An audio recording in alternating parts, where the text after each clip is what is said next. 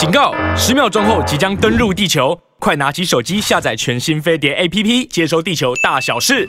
欢迎来到飞碟午餐，我是尹乃菁，也欢迎您透过这个 YouTube 频道飞碟联网飞碟午餐来收看我们的直播。有一个最新的消息，就是有关于蓝白拖来拖去哈，呃，今天呢，到底要怎么样决定呢？最强的总统候选人柯文哲呢，今天有回应了啊，呃。国民党呢提出了一个非民调，也非也非这个呃非民调啊，也非这个民主初选的一个方案。国民党提的很瞎，你知道吗？国民党提的是什么呢？国民党的新对岸是蓝白立委提名人投票，这实在是太瞎了吧？好，柯文哲有一个最新的回应，柯文哲是说啊，他这个很重要哦，他说，嗯、在民意面前必须谦卑，所以他还是主张民调。如果民调的结果双方对比是在误差范围内啊，那无论胜负，我都会礼让，好接受担任副手，全力为政党连替努力。好，柯文哲这个表态很重要了啊。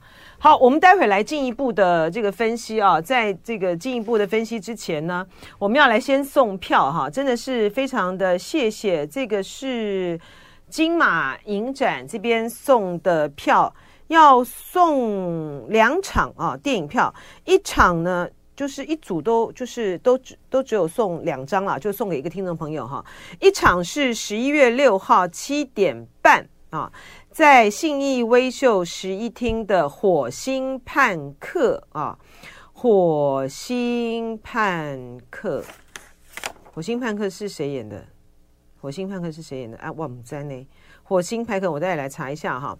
另外一个呢是信义，呃，因为是十一月七号晚上七点半啊的他的发光摇摆 solo，也是在信义威秀的十一厅。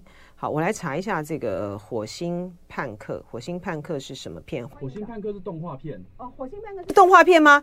哇塞，太棒了哦！动画片，好，来，赶快打电话进来。我们的电话是几号？零二。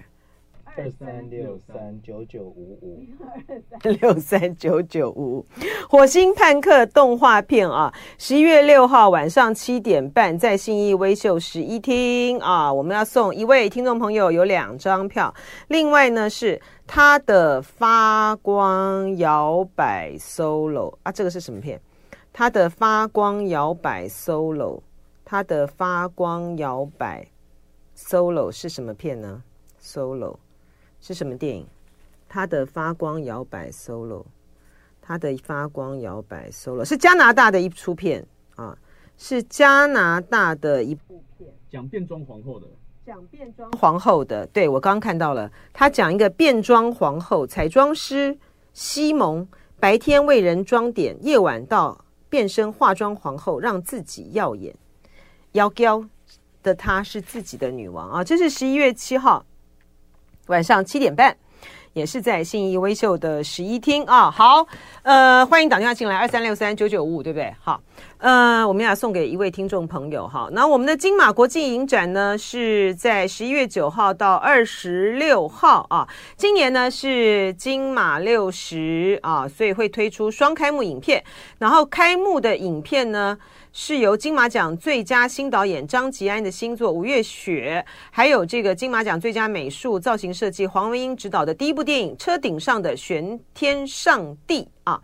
然后呢，呃，闭幕片呢是曾宝仪监制的《爱情城市》啊，城市的就是城市的城啊，事件的事，爱情城事件的事，爱情城市。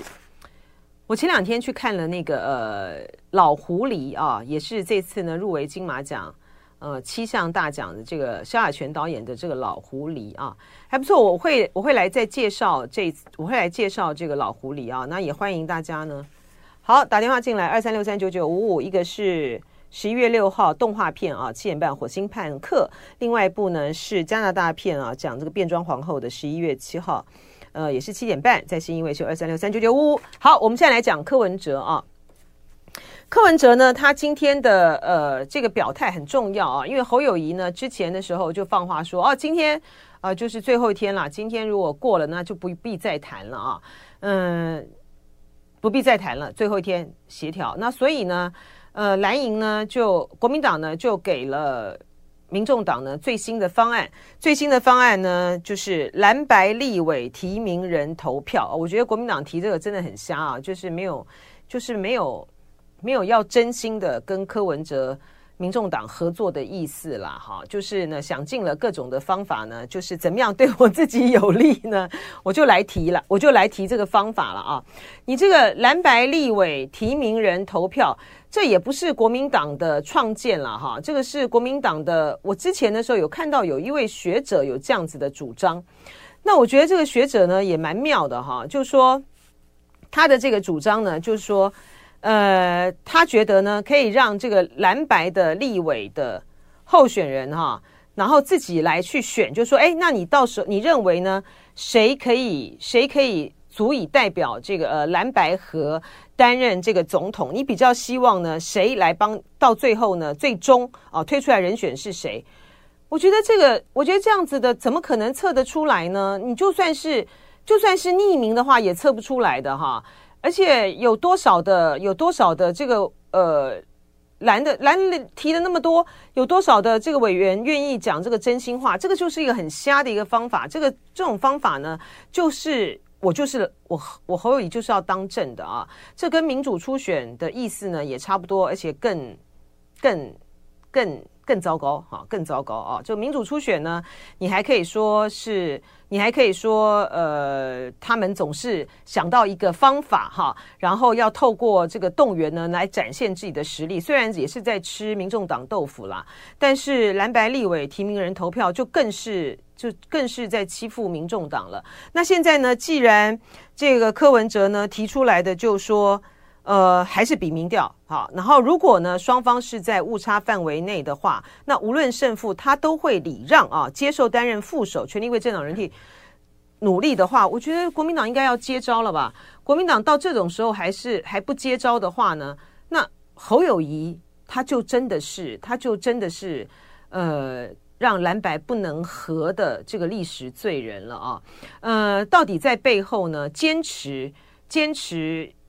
要用透过这些奇奇怪怪的这个方法，然后来去产生蓝白河的正副总统候选人的人是谁？现在大家当然都把这个矛头呢是怪到这个金普聪了。但是说实在的，如果说如果说哈，如果说呃，如果说侯友宜自己他愿意展现这个民主风度的话，他他他他大可以就是就就可以说说我接受这个民调嘛。那所以他不，他到目前为止还是不愿意接受民调的结果，就是因为觉得他民调会输嘛，然后没有把握嘛，就是没有把握，然后所以这个呃，他们不管是金溥聪或任何人的献策对他才会有效哈。所以我觉得侯友宜要想清楚哈。我还是回到我自己呃，我之之前的时候讲的那个论点啊，这个亚洲流就他说国民党会接受三趴的让步吗？所以这就是国民党要去考虑的嘛哈，就在于是说。他已经讲啦，柯文哲都已经讲了。如果对比是在误差范围内，好，误差范围内的话，他都愿意担任副手了。他是愿意担任副手，诶，所以说不是国民党要不要接受三趴让步的问题，诶，是柯文哲愿意接受正负三的让步。就是说我今天如果说我是二，柯文哲是二十九，然后呃侯友谊是二十六，那就是在正负三的误差范围内，他就愿意当。柯文哲，柯文哲，柯文哲是二十九，侯友谊是二十六，然后在误差的范围，他都愿意担任副手了。那所以说，不是国民党愿不愿意接受三趴的问题耶，是国民党你敢不敢去比民调的问题。这有什么好不能比的呢？好，我讲的论原因是这样，就是说你我讲的论点是这样，就是你侯友谊今天你不愿意接受这个全民调，然后呢，这个蓝白合不成了，大家就撒卡都去选哈。那选的，你从你们登记参选的那一天开始，破局的那一天开始，登记参选那一天开始，你不是一样每天都要接受各种各样不同的民调伺候吗？那你有把握你在这个呃封关封关民调前的时候，你都能够保持第二吗？甚至于还有偶尔还会超越赖清德吗？你如果不能的话，你如果不能的话，到时候还不是一样？就是到时候还。就是老三，就说老二、老三，就是对柯文哲或对侯友谊来讲，老二、老三他都弃不掉的，你知道吗？就是说，除非呃，侯友谊他有把握他自己的独立参选，他在封关民调之前的时候，他不但超越柯文哲，他还甚至于还能够呃微幅领先赖清德。那这样子，我觉得恐怕这可能就会有机会了啦，就会有机会，大家的这个民调呢，呃，不，大家的选票呢集中在你身上。但是我真的是，我真的是看不出来说，萨卡都的情形之下啊，弃保能够成功啊，因呃理由很简单哦，因为他们现在呢各自呢都有很强的这个呃支持者。呃，不管是意气用事也好，或者是说他这个票他实在是投不下去也好，哈，就说柯文哲的这个支持者他很难投票给这个国民党，因为他国民党的死活跟他来讲，他根本不关他的事情啊。他下架民进党，他也不见得想要上架这个呃国民党啊。的确有这样的人，有这样的人。然后对于呃国民党的这边的选民来讲的话呢。呃，他们有很多人也看不下这个、柯文哲嘛，啊，也看不下柯文哲。那这种情形之下的话，你就是完全就是弃不掉他，这种就是很难弃得干净了啊。他跟二零一二年的那个时候呢，呃，宋先生呢，到后来的票呢被很大的这个边缘化，就是不重要，变成一个不重要的这个得票数。然后，呃，马英九当马英九连任是完全不一样的啊，是完全不一样的。马英九是现任，当时他是现任的总统，他有多少资源呐、啊？然后这个呃，亲民党就只剩下光杆一个宋楚瑜，他当然很容易被边缘化、啊。可是现在的情形完全不是如此。我们继续来谈一下这个侯友宜跟柯文哲的呃，到底怎么样决定出正副人选啊？柯文哲今天已经已经讲了啊，他说比民调啊，在民意之前必须谦卑。如果民调的结果双方对比是在误差范围内。那无论胜负，我都会礼让，接受担任副手哈。他已经讲到这样的地步了啊，这个侯友谊还不接受的话，那就真的是很瞎了哈。呃，我刚才已经讲了，你你这个你现在不接受，然后蓝白合不成，你到最后你有把握，你你真的是可以靠你们这组的人选能够赢得能够赢得胜选吗？所以我觉得那个变数就真的是太大了啦哈。而且呢，这个呃侯友谊他他们很相信。就国民党，他们很相信他们的造势啊、动员啊，然后还有这个呃这样子，他们基层的呃县市，他们有十三个嘛，是不是？十三个县市长的这个动员的力量，一定可以让侯友宜当选。我觉得不是这个样子的哈。你如果说侯友宜的这个造势动员，真的是可以拉抬他的这个声势的话，国民党已经办了好几场啦，高雄也有啊，哦，然后新北也有啊。但是侯侯友宜的民调跟柯文哲还是在麻花呀，的确就是说，因为最近蓝白不合哈，最近蓝白不合，蓝白拖啦，蓝莓一直没谈成的时候呢，呃，柯柯文呃侯友宜的基层的，就是他那个民调有稍微往上提了哈，有稍微往上提，但是也不过就是个二十九，你还是老二，就是说。那个不足不不足够啦，不够啦，哈，就那个东西不够啦，而且还有另外一个，还有另外的一个点，就是在于是说，如果说基层的动员那些东西是有效的话呢，嗯，侯友谊的民调不会还是一直很努力的哈，一直很奋力的这样子，像蜗牛般的往上爬。还有一个就是说，总统大选呢，它无论如何呢，都还是人啊，人人的人跟整体的这个。内外形势的一种结合啊！你看这个呃，他们国民党办了这么多，办了这么几场的造势，然后谁的谁讲的话常常被拿来当做金句去传送，拿来当做呃标题的报道，还是可还是韩国瑜哎，就说还是韩国瑜的话哦，韩国瑜讲了一些。奇奇怪怪的这个话都被拿来做这个标题，就是他金句连发啊！你同不同意他的这个金句，或是他怪怪的这些金句是一回事，但是他就是能够创造这个话题性啊！创造话题性就代表着是一种能量，就是我今天呢当当总统候选人的人，我在这个上面呢讲的这些的话，然后能够有登高一呼，大家都跟着我走哈！你这个就是就是韩国瑜有这样的本事，那个。侯友宜没有嘛啊？那总统大选不是一件小事情哎哈，就是说，呃，我今天呢，我要不要投给这个人啊？他的背后呢，他有很大的是都是在一个候选人的一个认同上面了啊。你今天呢，你很可能呢，你很讨厌国民党，你根本觉得这个国民党这个呃这个党呢，他就是。早就该扫到这个历史垃圾堆里面去了啊！可是呢，因为国民党提出来的这个候选人，让你觉得国民党有面目一新的这个感觉的时候，你的票可能就会过来了啊！从过去的马英九到后来的这个呃蒋万安，他其实都是例子了啊！就是说蒋万安呢，无论如何啊，他不管是他的形象啊，不管是他的他的各种。他他的各种的这个表现哈等等之类的话，他他他会给大他会给大家带给就是说呃一个很老的这个呃呃国民党呢一种比较新的不一样的这个形象，但是侯友谊我们现在看到到目起码到目前为止是没有办法嘛啊，他这样子的呃他这样子的。他这样子的一个政治人物呢，在选新北市市长的时候没有问题啊。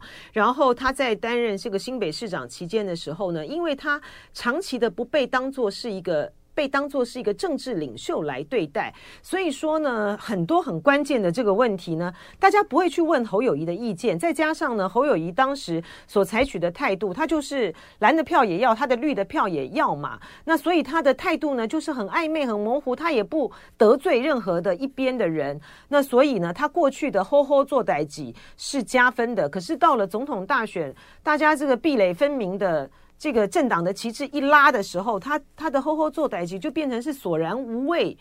啊，然后另外一个就是说，他过去在这个公投四项公投的时候，他所摆出来的那些的姿态，什么岁月静好，这个到这种时候，大家就是来跟你算总账了嘛啊。那你如果说能够能够呢，呃，你的口才不好哈，就他的口才的确是不好，他他讲台语很溜了啊，但他讲国语不好，但是你不能够，但是他讲台语很溜的时候，那个那个东西是不是就能够替换成说？他的口才好，我觉得也不完全是哈，就在于是说你在总统大选里面的那个口才好，不是你不是你很会讲话，不是说你你讲台语很顺很溜，而是你你如果能够可以透过用台语的。把对于如何的捍卫台湾的主权，如何的在这个呃中美的这样子的急剧的斗争之下的时候，台湾你要如何的保持在两两大之间，在中美之间的这种灵活，然后可以一方面呢捍卫台湾的主权，一方面呢又能够争取两岸和平的机会，然后你在这样子的一个情境之下的时候，你对于我们的外交、国防两岸还有很多什么核能政策，什么很多的东西，你有没有一个很清楚而明确的主张？哈，这个是重要，这个是重要的哈。就是说，并不是说我一直不断的，呃，就说这个也是这个也是韩国瑜的问题啦。真的说实在的，就是说你这个呃，你他这个选总统大选，毕竟不是耍嘴皮子了哈，你还是要有，还是要有一个。你的一个想法，你你你起码你要能够能够在一个很短的，而且现在我们天天都是在那边即席问答，你再去面对呃记者啦各方的这个挑战，不同的这些问题的时候，你能不能够能够有很快的一个应答应对，而且是让大家知道是你有这个份儿，你是有这样子的一个想法的人哈。你有主张的人，这个就很重要。那如果说你侯友宜没有办法用那种很、很这个呃很清楚的一些的概念哈，来去会和和论辩的这个能力啊，当别人当这个民进党呢抛出来一个攻击你的议题的时候，你也要有论辩的能力啊。你如果说都没有这方面的这个能力的话，你的主张就要清楚明快而明确。但侯友谊又不是。他又常常是在这种这个主张的时候呢，呃，加一呃减一点减一点呢，怕得罪这边，怕得罪哪边，怕得罪呃，怕得罪老美，怕得罪什么的，就是这就是就是，然后呃，怕得罪这个东西。然后我今天就是，哎，我今天如果提了一个这个主张，假设我今假设了哈，假设我今天提一个主张说，嗯、因为呃，基于不管是呃台湾的。台湾的这种照顾啊，照顾的劳动力的这个需求啊，或者是呃产业上面的这个需求的话，呃，他如果当选，他就把这个外劳的薪资跟这个本劳脱钩。好，他如果讲这个东西的话，我觉得他一定可以得到一。一定一定可以得到一部分大部一部分人的这个支持，可是你会不会得罪人？会得罪人呢、很多的劳团就就反对啦。就说你一旦这个脱钩的话，你可能就会影响到本劳的工作的机会，他一定会会有这样影响。可是你你选票你不可能每个都要嘛。但是侯友谊他会不会提出这种主张？他不会，他就不会提出这种主张。好，所以呢，那。那你如果两者都不行的话，所以他就会变成使得他在去拉抬声势上面他会有困难嘛？那嗯、你说这个柯文哲他是不是有非常坚定的理念想法或什么？柯文哲也不是啊，哈，柯文哲也不是，他很多对很多的东西的理解，他也就是半吊子半吊子，但是他他可以有办法，他可以有办法在那个短短的这个语词之中，哈，就是讲一个简单的一个概念啊。那我们现在大家对于这种，大家对于政治的那种理解，或是对于政见的需求，所以每个人都在讲说要讲政见，但是事实上，实际上谁真的看政见呢？没有人在看，真的在看政见嘛。所以柯文哲那种程度就够了哈。所以这就是最大的一个问题啦哈。所以呃，现在比如说有些人觉得说啊，没关系啦，呃，侯友谊也不必接受啊。所以国民党今天是不是就要答复？我也不知道哎、这个呃。这个是谁问的？我刚刚就，哎，刚才我那个跑掉了。刚才他们哎讲说，国国民党今天一定要答复吗？我也不知道哎，我也不知道国民党今天到底是不是一定要答复。但是呢，我觉得国民党在拖是要拖什么啦？你总是要接招嘛。那嗯、你总是要接招嘛。你难道我真的我也想不通，我也想不通这个呃沈大佬呢？他就觉得说柯文哲。到了最后的关头的时候呢，一定会哈乖乖的呢哈，就是去当侯友谊的副手。为什么？为什么？我真的想不通哎。然后呢，他就觉得说，我们这些我啦，我这种人呢，呃，就是这样说，一定还是要比民调啊，或什么的。就是因为呢，我们从头，就是因为我从头到尾呢，我都没有支持这个、侯友宜哈，而且看坏这个侯友宜。我支不支支不支持侯友宜不重要啊，我们就是在对我支不支持侯友宜不重要。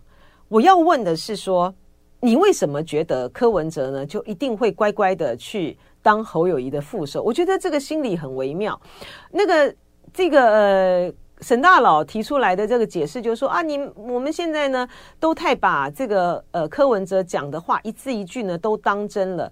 如果说我们把这些的这种呃论点啊给到台大医学院他们的那些的呃学长学弟学长学弟学妹学姐们看，大家都笑死了，因为柯文哲就是一个柯文哲就不是一个你不要把他每一句话都当真的人。那那好嘛？那这样怎么办呢？那为什么为什么为什么国民党可以侯友谊为什么可以不战而屈人之兵？为什么为什么国民党可以不战而屈人之兵？我也不懂啊，这也很神奇了哈。所以呃，说侯友谊今天是不是？哎，不是。国民党今天啊，这个 Eric Eric 曾说，今天国民党一定要回应吗？不知道哎、我也不晓得，我也不知道国民党今天是不是一定要回应。我只是觉得国民党在拖了个什么东西啊？你国民党这样拖，你国民党真的不要为了真的不要为了蓝白不合来负责吗？而且我觉得，如果今天当柯文哲已经提了这样子的提了这样子的呃方法的时候，人家都已经在误差范围内要愿意礼让当副手了，你还不接受？那你觉得到了萨卡都一开打的时候，这组国民党这组人是不是会很让人讨厌呢？是很让人讨厌吧？搞不好这样子一弃保下来之后呢，柯文哲那组人当选了，是不是？那侯友宜这人不是很讨很令人讨厌吗？这国民党在拽什么呀？对，所以我就觉得很怪了哈。呃，这个呃，你看刚刚有一个，刚刚有个，等一下哈。这个呃，对，刘亚洲就说，民进党希望侯上吧，会帮助灌票。我也这样觉得，哎，我也这样觉得。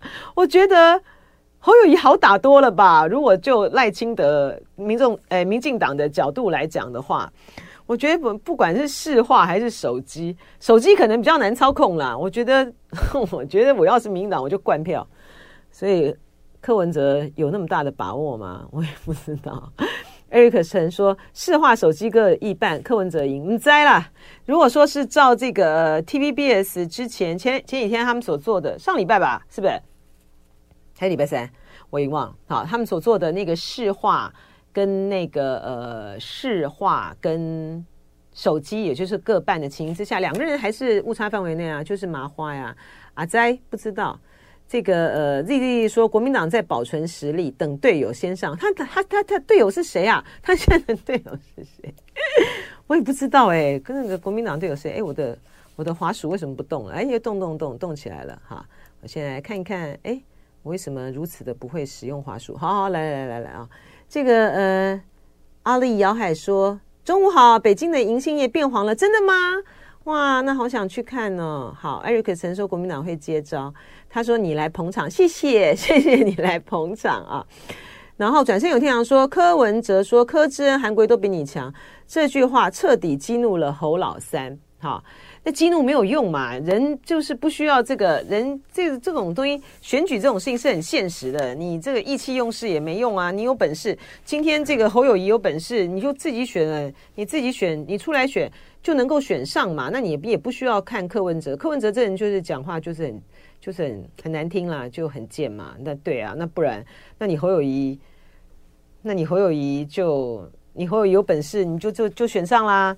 那你就自己选啦，你也不用靠他啦。对啊，我说我旷工两天，不是啦，我昨天呢是因为呢，我访问这个，哦，我前一天我前我那个前。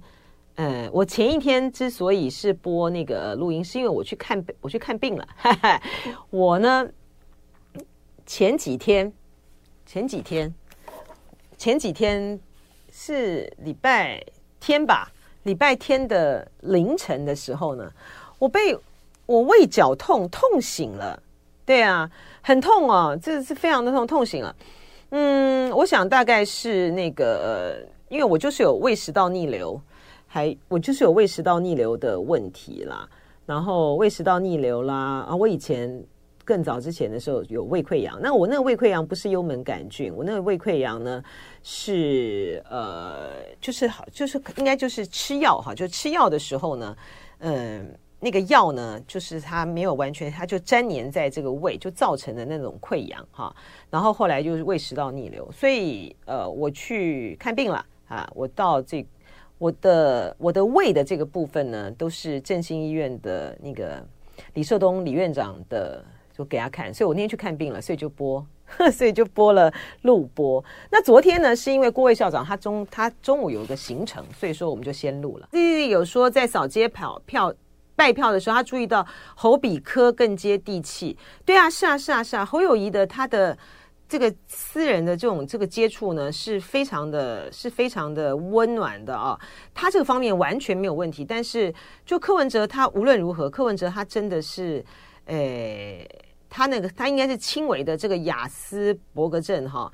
那所以呢，他他的确在跟人的这个接触上，他有点自顾自的了哈。侯友宜这方面的确比他强，完全没有问题。可是你知道，总统大选是一个是一个大的一种。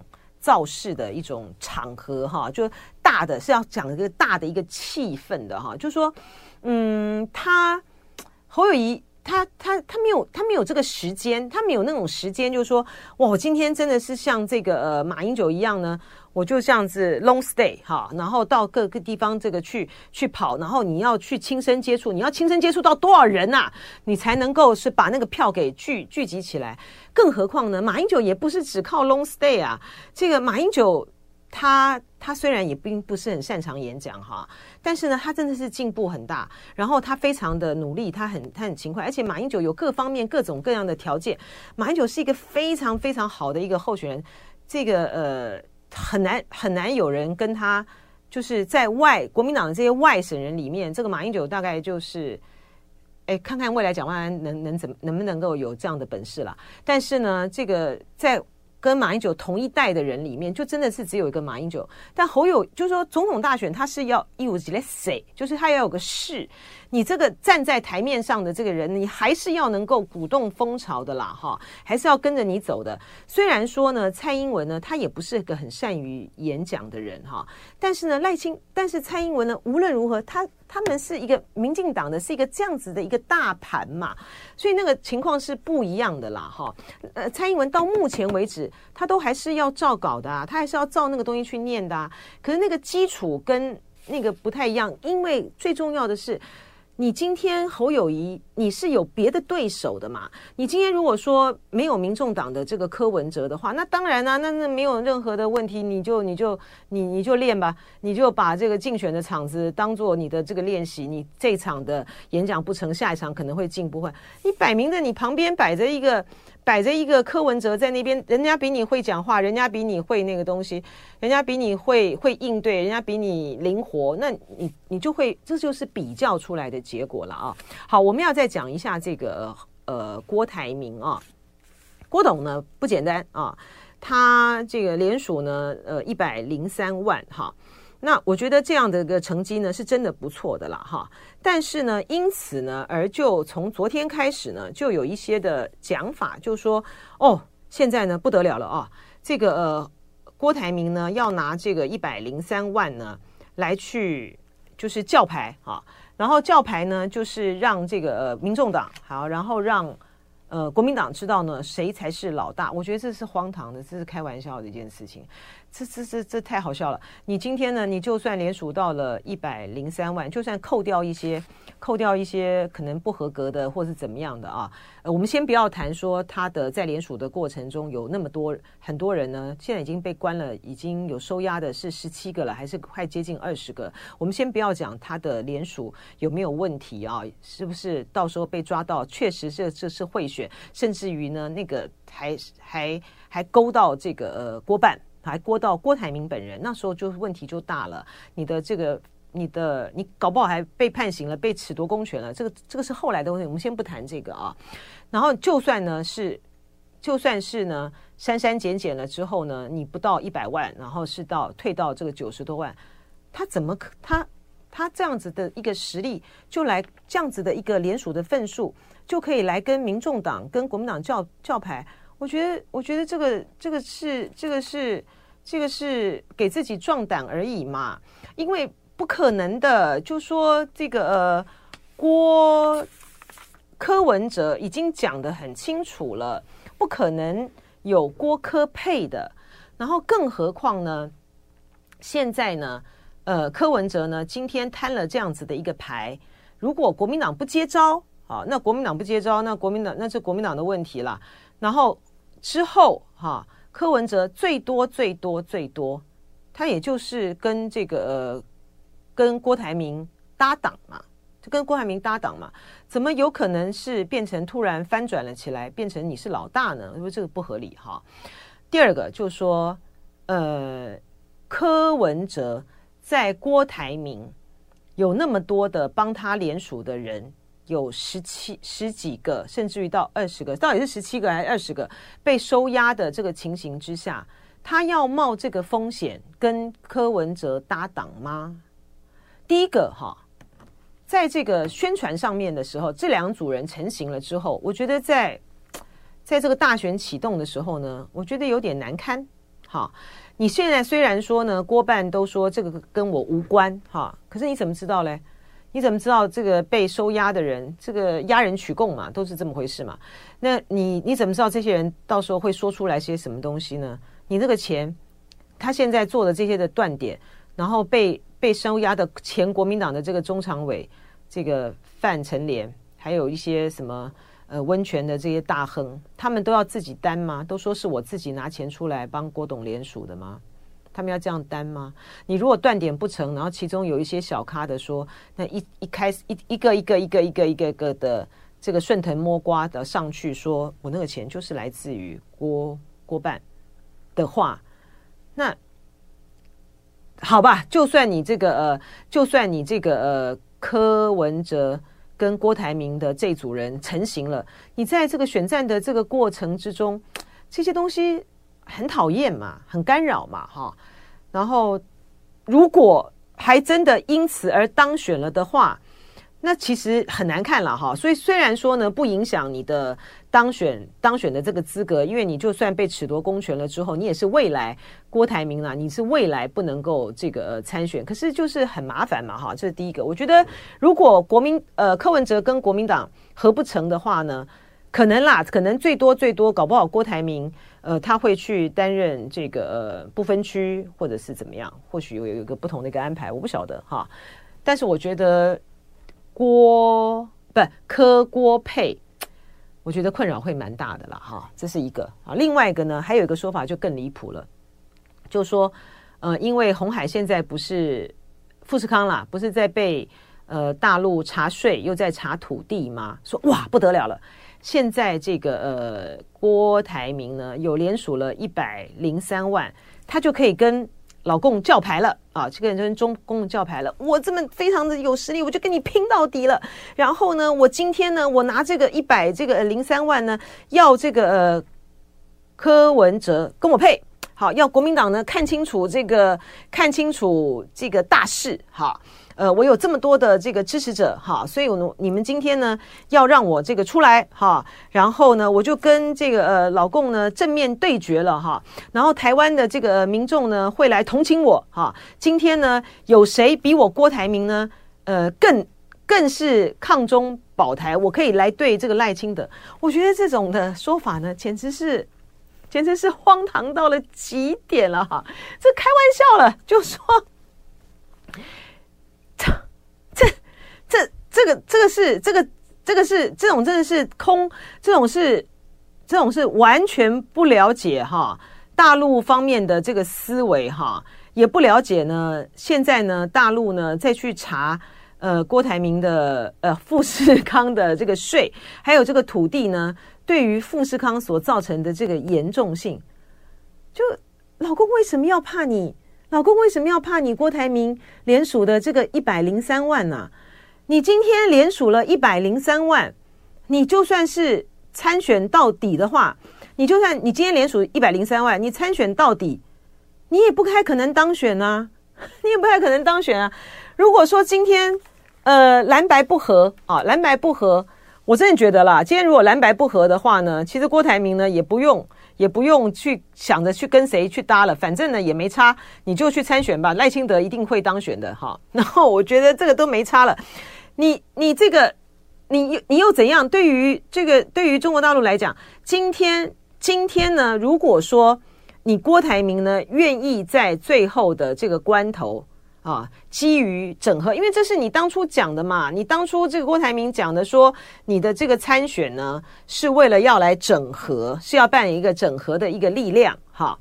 那你现在呢，你拿出来了这样子一百零三万的这个份数，哈。然后，呃，你如果不去登记，好，那那就那你就是退下来，作为一个整合的力量的话，我是真正觉得大陆呢，可能就会高高举起，轻轻轻放下了。可是呢，你今天说你因为有这个一百零三万份的这个联联署书，因此呢，我就可以跟这个老共呢对干到底。台湾的民众呢，绝对会来同情我。我觉得这是天方夜谭的啊。就在于是说，为什么？为什么？呃，为什么？呃，柯文哲要去接受你的这样的一个要挟？他们话已经讲清楚了，国民党也没有道理去接受你这个一百零三 万的要挟啊。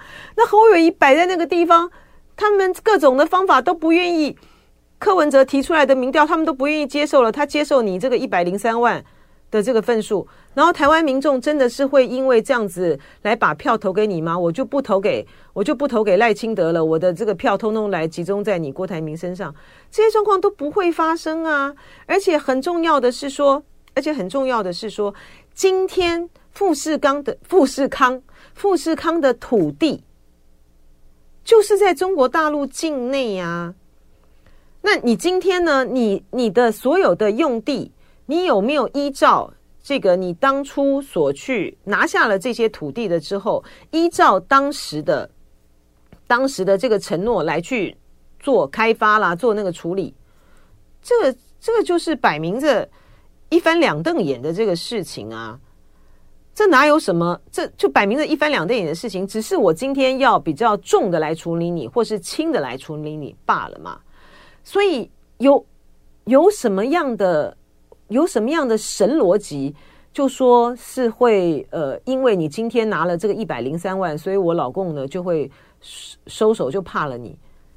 这太悬了，这太悬了，哈，就是这个这个太悬了，这个太不了解这个中国共产党了吧？哇，今天这个，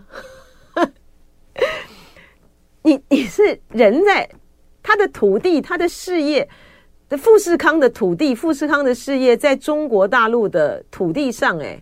你要受他的这个规范的耶，马云都没办法了，你富士康有什么样的办法？